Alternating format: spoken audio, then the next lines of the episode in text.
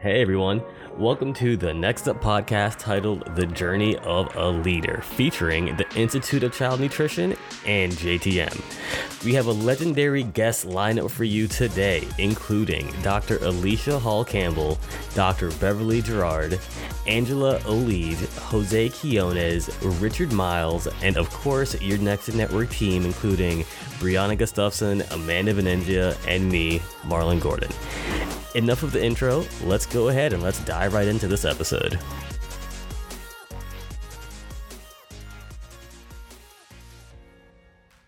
It's just that passion is what drive people to go there. I know I only have one more second to talk, but I just because I wanted to say we need to take time to hear people's stories and respect it and understand we all need them for us to continue being leaders out there. So thank you so much for having me here today. Thank you for being here. Hello, everyone. I'm Alicia Hall Campbell, Executive Director of the Institute of Child Nutrition, and we are funded by USDA to provide applied research, education, and training for child nutrition professionals all across the United States. Uh, my journey into leadership started very early. Um, it was in a rural, underserved community in Mississippi, um, very limited resources. And so, one of the ones to always have an idea and go to the administrators. Can we do this? Can we plan this? Um, 4-H was really big growing up, so was really involved in 4-H and captain of the cheers team and things like that. So really involved in school and community activities and events. So it just kind of became a natural thing for me. Um, went to college at Jackson State University a degree in biology went and did some internships at the national institutes of health realized i didn't want to do research um, couldn't be in a lab all day. So i went and got an mph at the university of north texas health science center coupled that with my phd in educational higher educational leadership and this opportunity presented itself at the institute which was a great combination of all of my skills. And so i have an amazing team. Shout out to the nutrition. Thank you, Next Gen, for this opportunity. Um, but as a leader, um, one of the things I want to see, um, especially in the Institute's role, is how we train the next generation. Um, there's a, a, mass exodus of, of people retiring, um, being overwhelmed. And so, as people come into the field, how do we make sure the next generation takes Beverly knowledge and be able to operate those programs with that and so that's what we want to do is continue to train child nutrition professionals. So thank you, Next Gen. We appreciate the opportunity. Now, before Angela goes, do you guys want to see one of Alicia's cheer moves? yes, we do. Go, go, go. Come on. I think we need an ICN cheer. Yeah. You gotta ICN. That's a great lead in. As I was a cheerleader, I think a lot of cheerleaders get our, our thing. There you go. All the Bring it on, cheerleaders in the house. Yeah. So how many cheerleaders? One, two, three, four? Wow.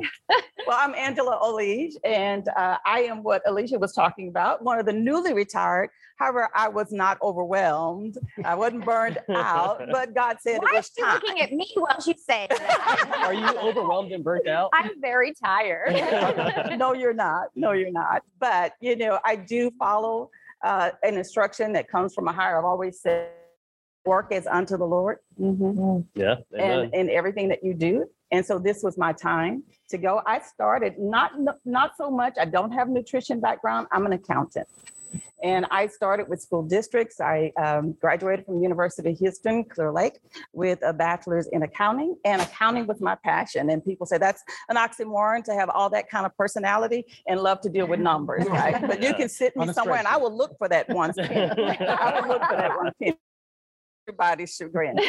Uh, but it also helped me as I started in school districts. I started at Lamar CISD, a very small school district, um, went to Houston ISD, and I also worked at Clark County. Mm. And Clark County ISD in Las Vegas, they were one of the fastest growing school districts back at that time, adding 12 schools a year. So you learn how to really be flexible, you learn what you really have to do. And when I came to Texas, uh, my husband is in military retired, we came back to Texas. I started with the State Department. it wasn't that I decided to be the assistant commissioner. That wasn't really how it was. I came in as the director of operation in six months. I became the deputy assistant commissioner. And about two years later, I was the assistant commissioner.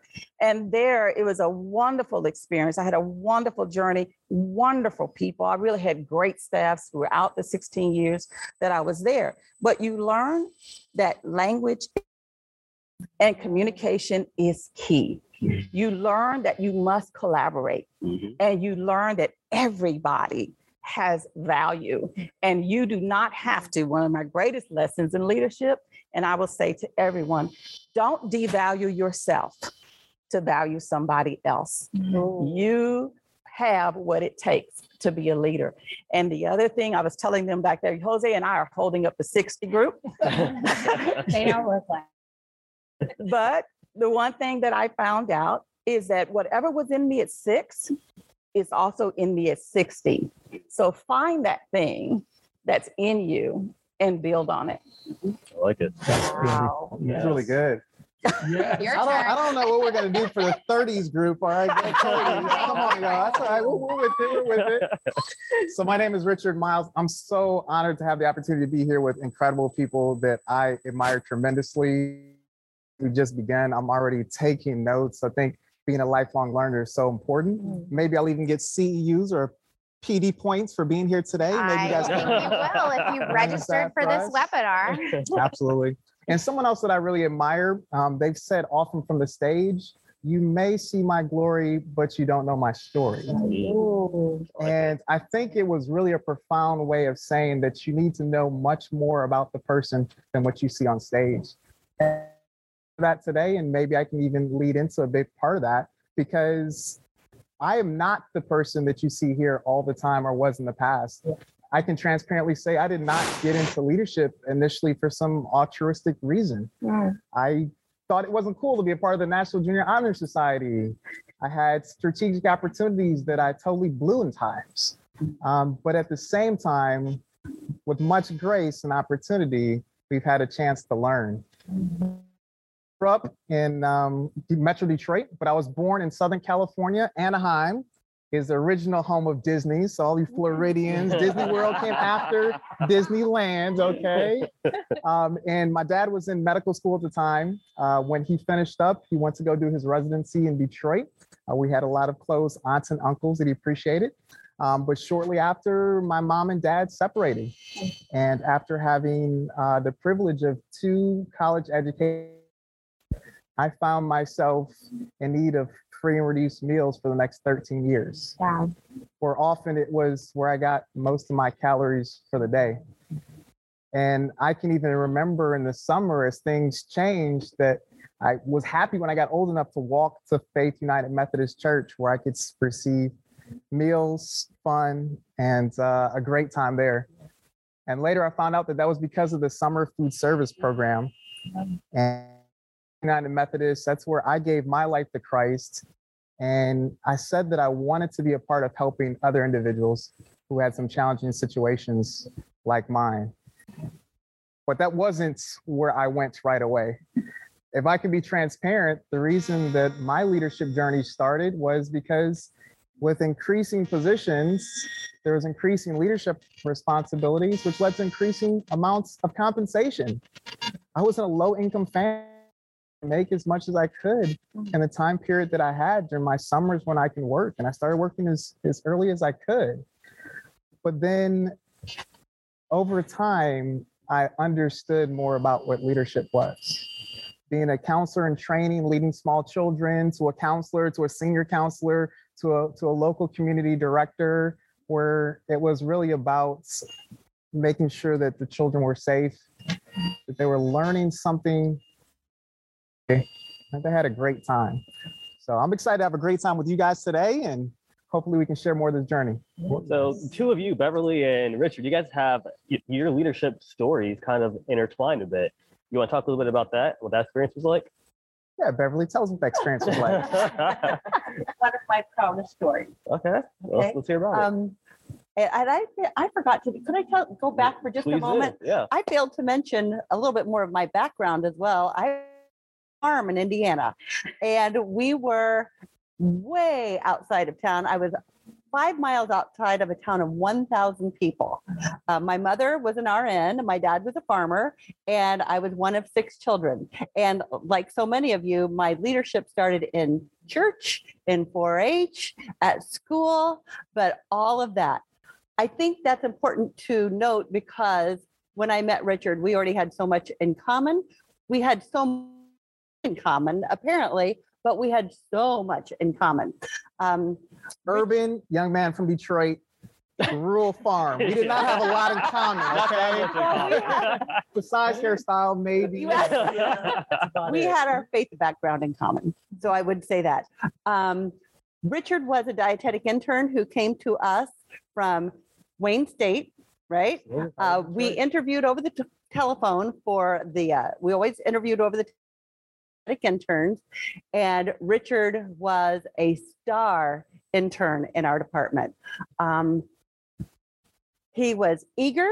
He raised his hand, as you said, Jose. When it was time to take on a project, he was right there. But another thing he did is he helped bring together the rest of his class in many ways. We had some we had some personality issues sometimes, as I recall, Richard, and he was a kind of a he, he was he was he was the calming force. Oh, And it was no, he was the calming force, and it was magnificent.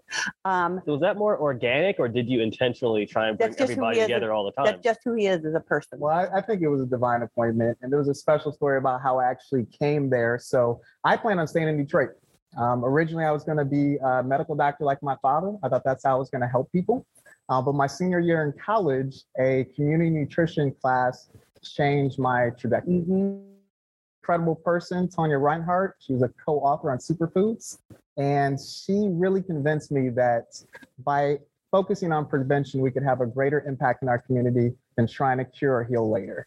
And so, two weeks before my medical school interview, that my dad set up for me, I decided I wasn't going to do it, and I was going to go to grad school for community nutrition. How did he take that?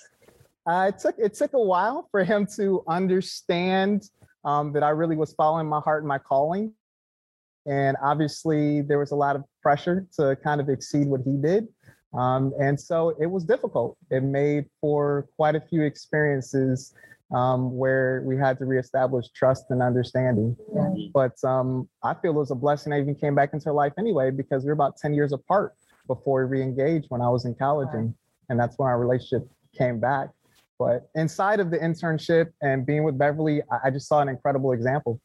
I saw individual community, even when their community didn't look like them, didn't stay in the same house, didn't have the same background.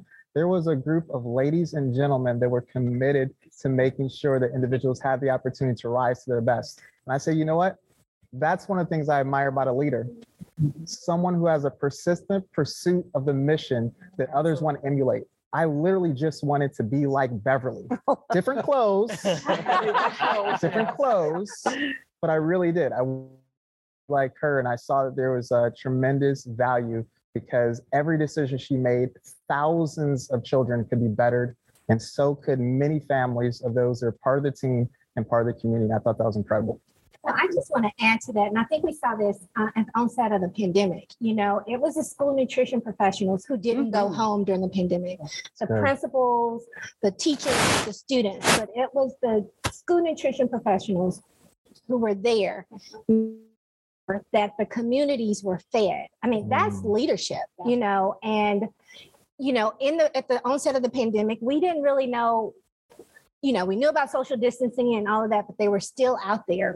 They were unknowns. Yeah, the unknown heroes of the community. And so getting and garnering that respect from the community and the district as a whole, I mean, that's what we want to see. Um, And you know, to add to that though, even in addition, and the people who were out there on the front lines, it was all throughout child nutrition, and from the national level all the way down. People were working constantly, consistently dealing with flexible regulations, regulations that came too late, regulations that came too often. Uh, you know, there was a lot going on and pulling in industry. I mean, that was the time that we started talking to everybody, And, everybody. and I wanted to add to what they saying because it's like I said, there has to be so you wanted to be inspired. Someone Mm-hmm. inspired and drove people to say, I want to be present. Yes. And that's what I mean. Remember that we were talking that day, like you want to be visible.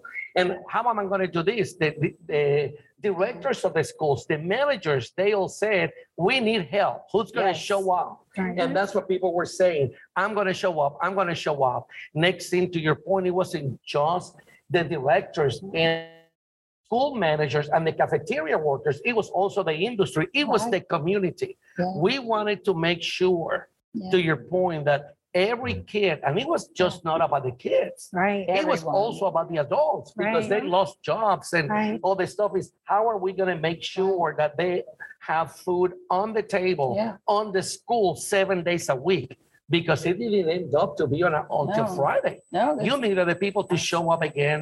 So when you're talking, your point is who is inspiring you to say, I can do that. I can do that. Mm. And through my whole and all of you, I said, I is there were so many people that pushed me all the way up, all the way mm-hmm. down, all the way to the side, then said, You can do it. You Yeah. can do it. Get the energy, but never lose that passion. Right. Never. I like what you said there too, because it brought me to another thought that I had of leaders I admire is they're also coalition.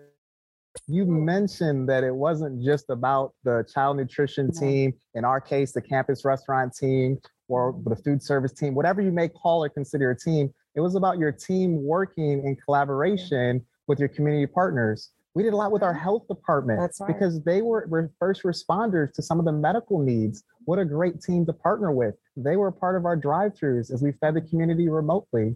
Uh, we partnered with individuals who are part of our after-school programs who were fine to educate children who had special needs outside of a outside the standard building. Um, what an opportunity to partner. And then obviously with those who are part of ICN and our state agency, who are each working in their areas Mhm. um, to try to bring to the team the best of the resources we had. And I believe that's why we were successful. And thousands of community members are still grateful today. Absolutely. Yes. I think one of the things though, when you talk about that at state level, a leader, period, at every level, they have to be able to see 360. They need to know what is the impact going to be if I do this? What's going to be the ripple effect down the line? And they need to be listening up.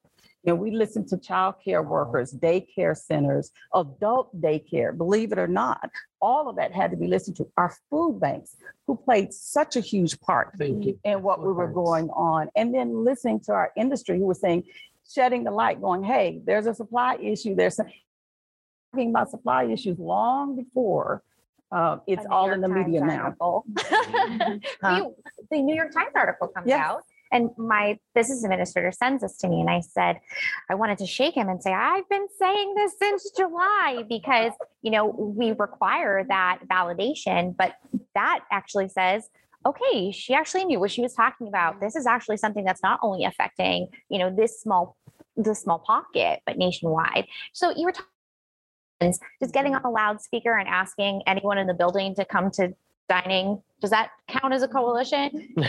You're making all these Yeah. incredible formal um, formal relationships. And you know we were just trying to get anybody we could to help us get all these meal boxes full, filled and out because we had the food. It wasn't on the shelves in the grocery stores but we had them in our kitchens. And i mean who showed up.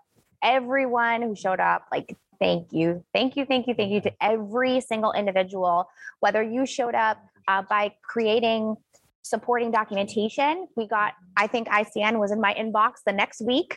Um, anyone who was there for us uh, spiritually via email text message text messages from jose saying keep your head up. Um, you know it was such a community of excellence that allowed ability to get up the next day. And i mean i put my marriage on the line to come to work that day because my husband said we don't know what this is. Like what happens if you bring this home? If it hurts our children if it hurts my mother who lives with us. And we had to go bravely into work each and every day. And i don't think a lot of people understand the risk that we took not only professionally but personally our communities. So thank you to everyone. Thank you to the incredible work from ICN. Our Department of Education was always there for us.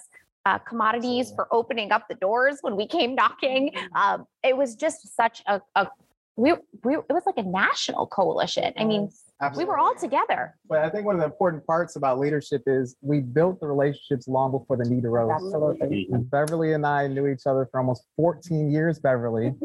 Um, so when I had s- someone that intimately knew me, knew what our mission was, knew what we were trying to accomplish, so they could help advise us and, and show a different angle that I didn't see or a place I hadn't walked yet. Mhm. Um, there's incredible opportunity, I think, because of groups that are together like we are right now, Mhm. um, to share and spread this with others. If you don't have someone that you've connected with, if you don't have a mentor, I strongly encourage you to make sure that you develop relationships with other people that have your same. As we talk more about leadership, I'm absolutely certain that you'll see and hear about characteristics that came into being, not because we invented them, but because we saw them modeled by someone else before us. And and I love what you just said because you just said like get somebody to be your mentor and immediately in my in my brain I start going to talk again about the diversity and the inclusion and and when we're talking about diversity we're also talking about personalities that we all know and we're talking about what just happened during the pandemic and I'm sure we all have identified leaders that actually step up so how we as leaders needs to say, how am I going to take these people, make sure they are inclusive in our group, make sure that we said yes. Diversity is so important because at that point Mhm. we needed to understand you and you and me and, and but it's going to be our duty to make sure they're prepared for what's coming next. And I'm not talking about a pandemic, but just to lead the new generation because some people like Angela that is retired, that's why she's smiling. and you, you know what I mean? One day we'll get there, but it's our duty to really, how are we going to do it to make strong leaders to continue what you just said, the goal. Like I said, mission. I call it the goal, but you're talking to a Puerto Rican, but it's the same word. Goal. You know, but I smiled all the way through anyway, because that's what leaders need to do. I mm-hmm. needed to be able to show we can do this. Yes. We can make this. We were on the calls, having statewide calls in Texas, talking to everybody. You're absolutely right. We built on the relationships we already had. We made new relationships. Mm-hmm. And I think the key thing was in leadership is consistency. That was the thing that I heard so much when I went and, and on my tour to retire. That was the thing that I heard from the state more than anything. Thank you for being consistent. Thank you for being there. Thank you for listening. Thank you for understanding. Thank you for your passion. But thank you for bringing us back together. I knew when I was going to quit. One lady told me she was going to just quit. She had just had so much during the pandemic. Hear me on that Wednesday call and go, I can do it. And that's the thing for leaderships is that we have to look and see what's in people that they don't necessarily see. All of us had something that we didn't see. Somebody else identified it and put us through the paces You know, and brought it out. we Can do right now, I think you and I can as, Yeah. as retirees, as recent retirees, and I do this. I call directors. and just check in. Mm. Known for for years, and just recently went to the Florida School Nutrition Association meeting and reconnected with people after not seeing them for two years. Oh. That was so important just to be there and to make that human connection yes. again. Let's just take a second and just check in with Bree. Who do we have around here? There's some polls going on. Everybody. So when Jose was talking, the crowd went wild. One, that- one thing somebody is because I was working in a district at the time is thank you for providing those cooking directions for home kitchens when we were all serving curbside meals. in English and Spanish. Yes, I remember printing them, printing them out, putting them in the bags. That was such a great thing for you all to do. People loved that. Um, we have directors watching. We have people who don't even work in school districts watching. We have uh, menu planners. We have state level executives. So a little bit of everything. Poll and I asked, when you're putting a team together, what are some of the leadership qualities that you feel are most important? Right now, the leader is passionate, strategic, organized, and a motivator. Passionate. Yeah. You know, everything we do has a stem from your passion. People will see that. And you don't necessarily have to go, hey, I'm the leader in any of that because we have people who are leaders who don't wear titles, right?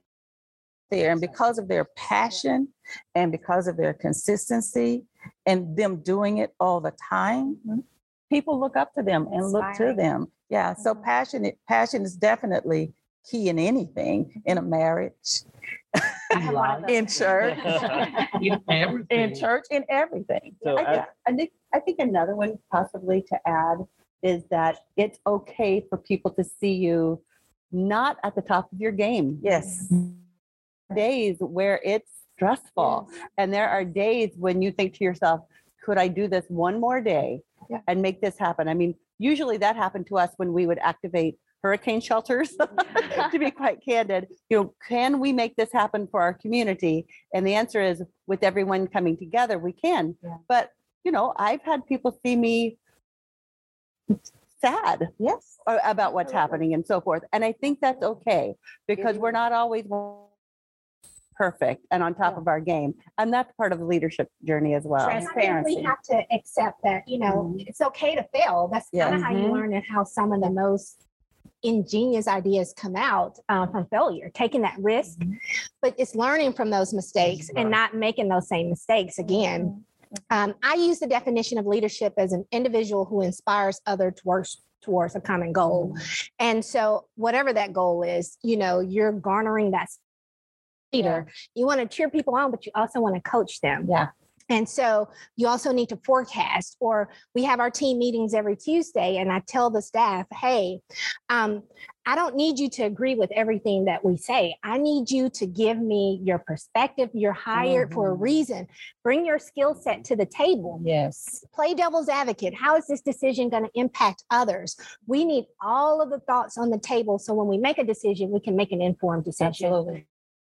People. I don't want Mhm. I don't want to hire yes people. I want people who are going to tell me this is the impact of this decision. So when we make that decision, we've anticipated what that outcome's going to be. oftentimes, Alicia, I used to tell people, you were hired. When you sit in that interview, there was something that the interviewer saw in you.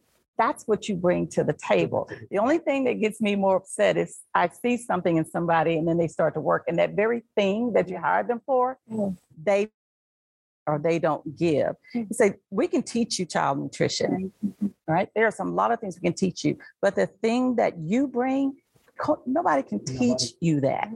You bring that, and that's what makes the whole team well. And just like you talked about, transparency is the key. We've had some really difficult times this year, right?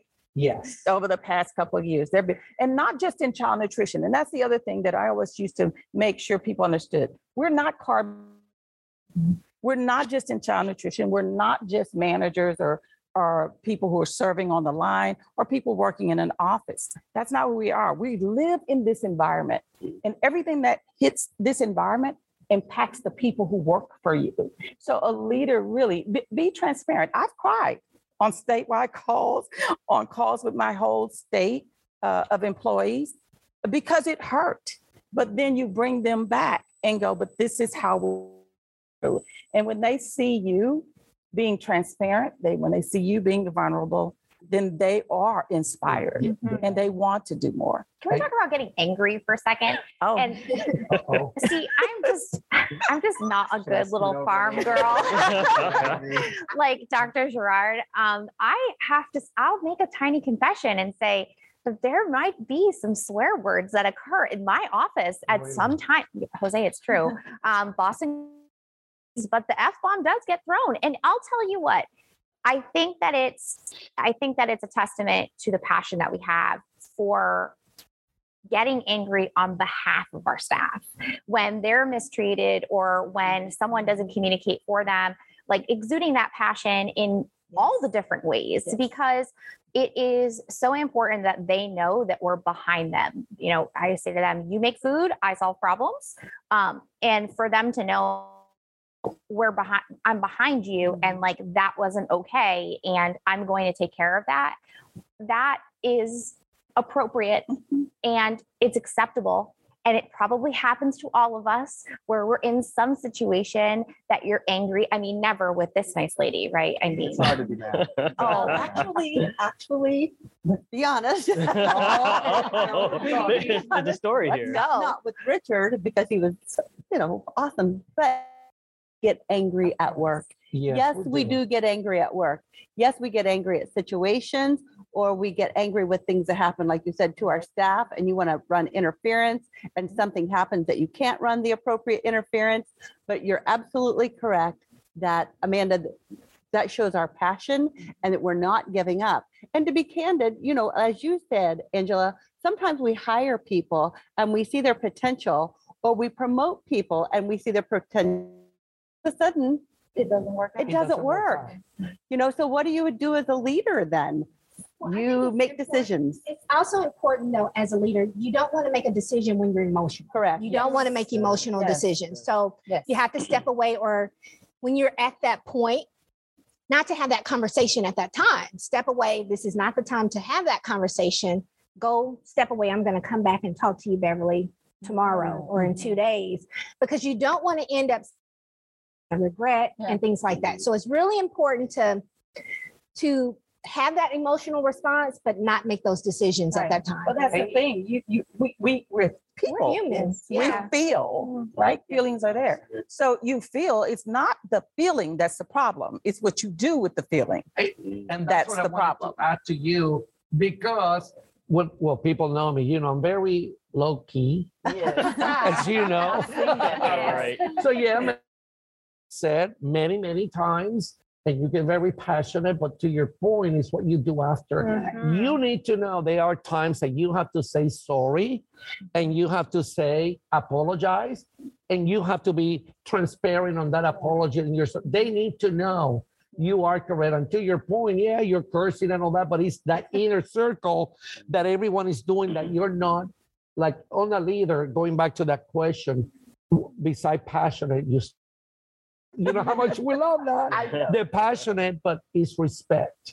Yes. I always said a key factor in a leader is respect. You need to respect every person. And I will say, after the fourth time we did not receive our French toast sticks, I went and ordered more, and then we got them. So, but it took I it takes Tracy. my gosh, four times I tried to order those French toast sticks. Well, you're lucky that you got them. In many other schools, they haven't gotten it yet, and we Well, are in a different trouble. There's 500 cases coming in on Sunday, that's a whole different program. That's another Yeah, that's another webinar. But you, but you know, even in that, and, and owning your feelings, because there are a lot of people who sometimes get angry and that anger just spews, mm-hmm. right? Or they get irritated and the irritation spews, or they're frustrated and the frustration spews. That's not okay.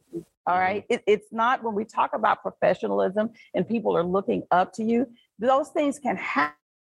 We can feel it, but what do we do? How do we manage ourselves Mhm. so that that doesn't become something I'm consistently having to go, I'm sorry, I'm sorry, I'm sorry. yeah, no, you know, no. so we have to do that a little bit. I mean, that's, I mean, from, I don't know, years on, people know, I think it's going to be on my tombstone. Here lies a professional person who wants to be professional at all times. I, I miss the mark sometimes, definitely. Uh, but I think lost so much in this society. Common courtesy, Mm. civility, compromise, collaboration, Yeah. communication. We have lost so much that it's the leader's job to bring it back, So to I have a- instill that. I have a question. Earlier, you mentioned um, like interviewing people that have potential, but they may not see that potential in themselves. Yeah. How do you how do you help shine a light on that potential? Because personally struggled with for quite some time. And whenever I first got started with my entrepreneurship journey, I used to talk to Bev, and she had she saw all this potential in me that I quite frankly didn't see. And it's not because I'm an insecure person. I'm a, I'm pretty secure, but I just didn't see the potential that others saw in me. So as Absolutely. leaders, how do you bring out that potential or shine the light on it? Sometimes you have to wait. Mm-hmm. I will be honest. Sometimes you really have to wait. Number one, you have to know the person really well. Yes. And I known you really well, um, coming up through Pasco County and so forth. Shout and Pasco. there you go. Um, but you ha- you have to give them time too. Yeah. So I think it's important to know the person, but to give them time to figure it out where they excel. When I talk about um, Richard and some of the interns we had, we had interns, and our our intern class would go all the way from July to May, the end of July to May, and sometimes they wouldn't find out what they wanted to do until about March. They found out what they wanted to do, they were on a trajectory Wow. and created in some cases brand new jobs for themselves. Yeah. So uh, that and one that I can think of off off the top of my head, All Faith Food Bank in Sarasota had never had a dietitian, but she went and did part of her rotation at the food bank and convinced the executive director and everyone else and me that she should be the dietitian at the food bank. So it was it's just waiting for people to kind of figure out who they to know them. You have to. And I- could I just say one more thing about that too, Marlon? I think that leaders need not a mentor, but they need someone to talk to. Oh, yeah. You know, Absolutely. You just need you all the time. someone to talk to because it gets crazy. Yes. It gets crazy. Too Yes. crazy. So Yes. sometimes maybe just closing the door. I was fortunate to have my husband to talk Yeah. to or or someone just trying to figure out which step to take next. Absolutely. But back Jen, we have to know each other first. Well, you have to also celebrate small wins. Yes, Yes. you do. Um, you know, kudos, great job. So people do want to feel validated. Yeah, they do. And so you want to give them that that pat on the back when when it's Yeah. just a little small thing and that just builds the confidence to move forward and continue Absolutely. that that journey. Good question. I agree with This is something I always struggle with is saying good job or great job or kudos, but then someone, what about me? Yeah. So how do I, how do I, how do we deal with the, what I call the what about me syndrome? I think it's a good good place to go for leader because you want to set up your team for success to have those wins. So inside of each one of our campus restaurants, shout out to the Red Apple Dining team because I know we've been hitting goals all year long, serving more guests than ever before. When you have a team win that you can all get behind, it makes it extraordinarily synergistic. Yeah. Uh, it's Love that. important to have individuals. We're a diverse group.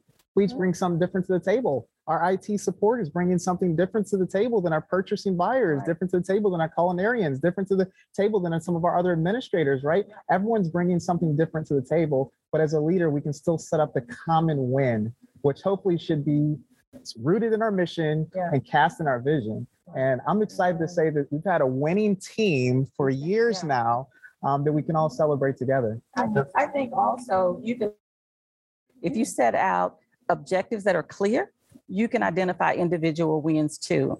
Uh, we worked at doing that and identifying what that looks like, coming up with a way that we can give the kudos. The staff is probably still working on that at TDA. Um, but Texas Department of Agriculture, let me say that instead of saying TDA, nobody knows what that is. It's not like a transportation company. Texas Department of Agriculture, shout out to all of them, still doing a great, great job. But I think if you, and you're clear mm-hmm. up front, then I can say, great job, Beverly, because you did such and such and such. And everybody knows what took to get that great mm-hmm. job, what it took. And I think if, if I can go back, Marlon, I wanted to say about your question, because so many times those of us who do know ourselves, I mean, we're all sitting here, mm-hmm. right?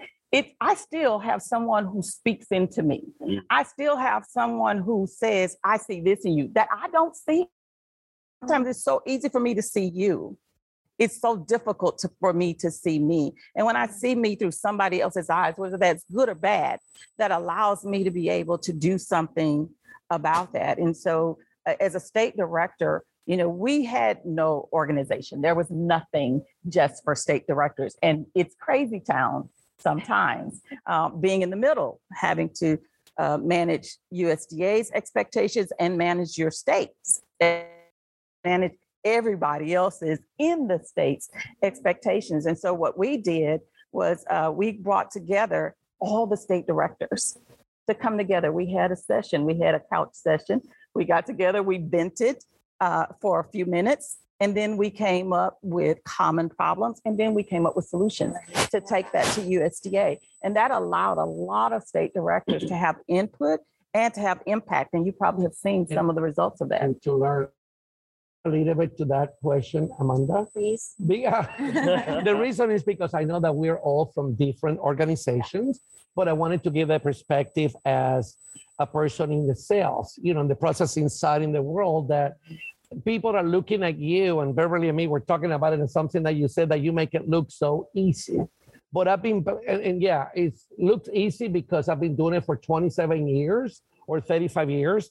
I just can't say, I forgot to say that I University of Florida. I have a bachelor's degree in humans, no, what, food science and human nutrition. I started as a food microbiologist.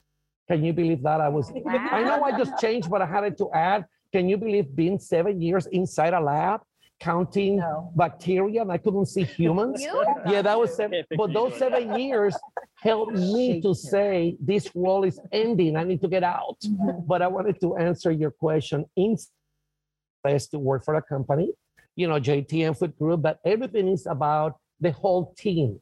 So it's a group goal, and you just said it about the expectations. Mm-hmm. So yes, you have a star, you have two stars, but you know what? When you think someone is truly the effort as a leader to say thank you to the whole team. So when you have sales teams, it's always great when companies form that team building, that mm-hmm. teamwork, and you know if you need some help to you know to get to that and you and you build great leaders in the sales on the sa- within the same team just making like a movie you have the director you are the directors Yeah. you know the oh they are the directors they're the one making us great Shout out yes Rob. yes All yes directors. that you're making us look so young in the camera Well, uh, One thing I want to say, you can't put a period at the end of leadership. I mean, no it's, that's a it's great a point ever evolving journey. Um, so while doing things great, um, someone said a quote, and I hope I can get it right.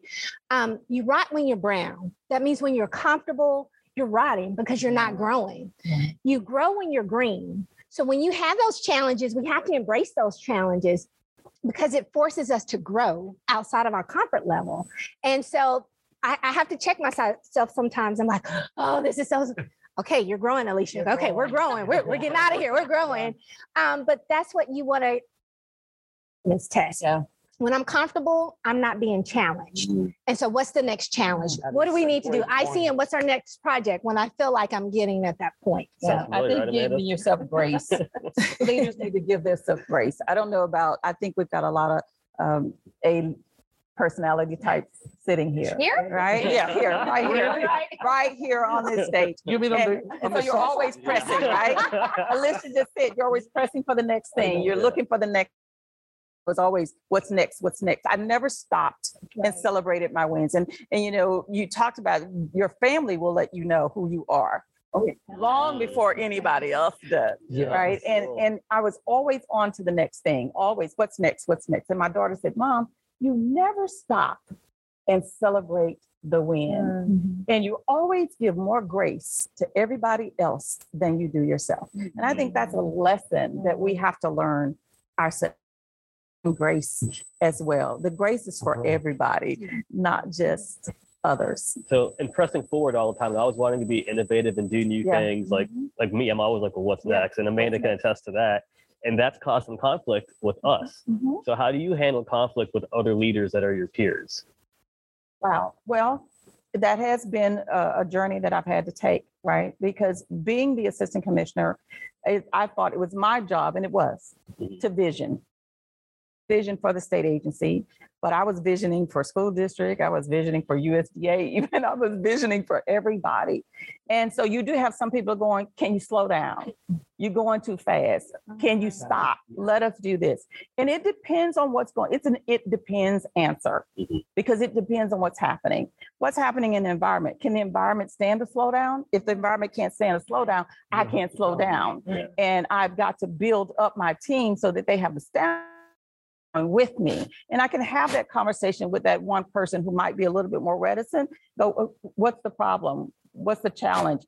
Do you see something that I don't see? Mhm. it's always important to listen to those voices so that you don't feel like they don't feel like they're being run over, Mhm. right? But you do still have to let the train leave the station. Yeah. It might, Needs to leave. the train does. From a director standpoint, I think about what's going on in a school district. Be the people that you might have a conflict with. Mm-hmm. Any other division director? Right. You know, is it facility services? It's always Is it facility services. transportation? Is it mm-hmm. purchasing? Is it any one of those? Any one of those? What I found out is the more I got to know them and they got to know me, and we had meetings, or maybe we had lunch, Right. or mm-hmm. we just explained what our issues were, the better we started getting along. Um, and you know, I um, with Danielle, we had the leadership course with ICN, and one of the things we talked about was the more we know each other, and the more we can uh, relate, the better off. Here's here's a thought: we used to get all of those people to come during National School Lunch Week and be guest servers. And we would get the directors of all the different departments. We would get principals and so forth. And it seems so basic and so simple. But once they stepped into that kitchen, people worked, they would sit there and go, Beverly, do you have any idea how hard the people work in your department? And I'm They're like, there for an hour, but yeah. Yeah, they're there for an hour, but all of this is when they start understanding what we're up against, they give you grace. Well, you know, the other thing that I saw too in talking to peers, uh, whether it's in a, because I was at school districts. Yes. When you're talking to principals who have a whole different bevy of issues and concerns, or superintendent boards, or any of that. The thing is, communication is key, and don't go in with your lingo. Mm-hmm. Don't go in. This is the thing I used to tell them all the time. Don't go talk to a business manager using nutrition lingo. They are concerned about finances. Go and talk to them about financial impact of nutrition. Yeah. Right. So you've got to understand what is it that is their major concern. And as a communicator, motivator, and inspirer, use the language. You mm-hmm. have to be clear. As uh, being in a political state, and my job was a political position, you had to know which words would drive someone mm-hmm. to a conclusion that you didn't weren't even presenting. Mm-hmm. You know, for instance, I had to stop using the word free when you talked about our meals and say meals at no cost because free would drive someone's I we're not talking ideology. We're talking about a process and putting a meal out to someone who needs it. So you have to be clear that you don't use trigger words and you use the right language to talk to the person you're trying to get something from. So knowing your audience, You like have knowing to. who you're going to You talk to, to. how it's going to benefit them. You have Knowing your to. audience. She said, What have you found has been um, an effective communication tool or way to communicate. So we we put up a poll. The answers are text, phone, email, or in person. So what have you found I'm going to add a, one that's not on there, and I'm going to say respect.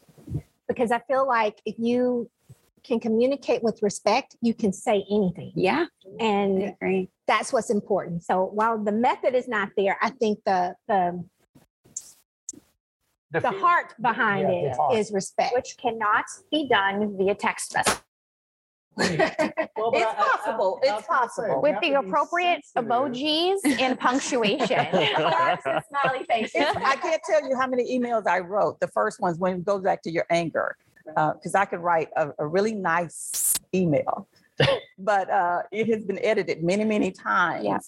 Thinking about what the other person Is gonna going to hear Right. and going to perceive. So I think it. The answer to your question is it depends because it depends to communicate and what you're trying to convey. When we were in the middle of this epidemic, this pandemic, we couldn't bring everybody face to face. And so you had to come up with things that you could get information out quick. And I think just to add to your respect, at care.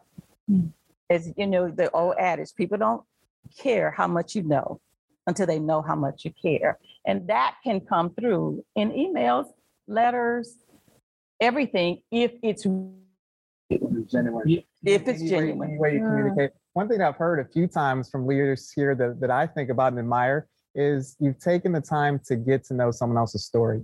Uh, so often we hear about leader stories in their books, uh, on television, and so forth. But most of the time they got there because they were great listeners to someone else's story. I had individuals that were part of my team that were uh, of two different career standings. I had uh, the earliest career person that was one of my individuals on the team, and career people that's part of the same team. They wanted, based on their story and based on getting to know them, they wanted two different approaches of support. One person wanted me to stop by, physically knock, and be there. Another person just wanted me to answer my text message in 3.5 seconds Yeah, yeah. right? So I had very different individuals who wanted me to support in different ways. Mm. And so I think one of the ways we convey respect and care and actually help individuals with coaching and training is by getting to know their story, communication. and I how think they they can take us a long learn ways. too. Absolutely. I was mm. just having this conversation the other day. You know, you communicating multi-step directions in the auditory form isn't working with this individual. Mm-hmm. Let's move to something else. Let's. So we're actually writing a written plan right now because I don't know about you guys, but I'm a visual person. I need to see it all written out and. But the vision of all of you guys right now, right here, is just incredible. And just, I, I mean, I feel like we could be talking for another two or three hours. Yeah. But we But only we have two only have minutes. two minutes. two minutes. Two minutes to say the last word. Please What can I just? wait. Don't go. He can't go first. Uh, Dr. Gerard, please. I, I think I'll pass and come back. Is that okay? That's fine. Is that okay? my end. How about you? leaders that I admire and have learned so much from, they do two things. They build relationships and invest in. And I think we're better together, and that's how we stay together and stay on point for our mission. Okay, I'll come back to me now then, if you don't mind. Richard and everyone here, I think that one of the things we talked about a little earlier is that when you are a leader, you don't want, you don't need for the attention to come back to you. You're so happy in seeing the results that occur with those you have been able to lead. And will be my legacy forever. Um, is we'll be watching the people who who we have been able to mentor and love on. To be Thank you, Beverly. I promise it will be 30 seconds. Two seconds. I will, oh my God, it will be service. The leaders is, this is all about them. It's not about you. And please, we need to keep the passion going. Yeah. You see, 20 seconds. Um, for me at ICN, leadership and, and making sure that we have resources and services for the customer while putting the people first. and how can people find those resources from ICN? www.theicn.org. Yeah. Of child nutrition. Or if you call the phone number at the bottom of the website, a real person. A real person. You don't have to hit a prompt. Does that still happen? Wow, that's crazy. I, I think for me, uh, leadership really is about mostly what everyone has said here. Leadership is about seeing others, self, and valuing both mm. equally, and just helping each other move out into something more than you could ever be mm. alone. Together, we are greater than anything we could do by ourselves. Some powerful stuff. Well, everybody, you've been watching Real Leaders on a real talk show. This is Next Up Live. We hope you guys enjoyed it. Thank you so much for watching, and we'll catch you guys next time. Thank you so much for listening to this episode of the Next Up podcast titled The Journey of a Leader. And I hope the stories and experiences that our guests shared today will help you along your leadership journey. If you'd like more information on the Institute of Child Nutrition, please visit theicn.org. For more information on JTM Food Group, please visit jtmfoodgroup.com. And of course, for more information on when to catch the next Next Up Talk show and or podcast, please visit us at nxtgennetwork.com and that's N X T G E N N E T W O R K dot com.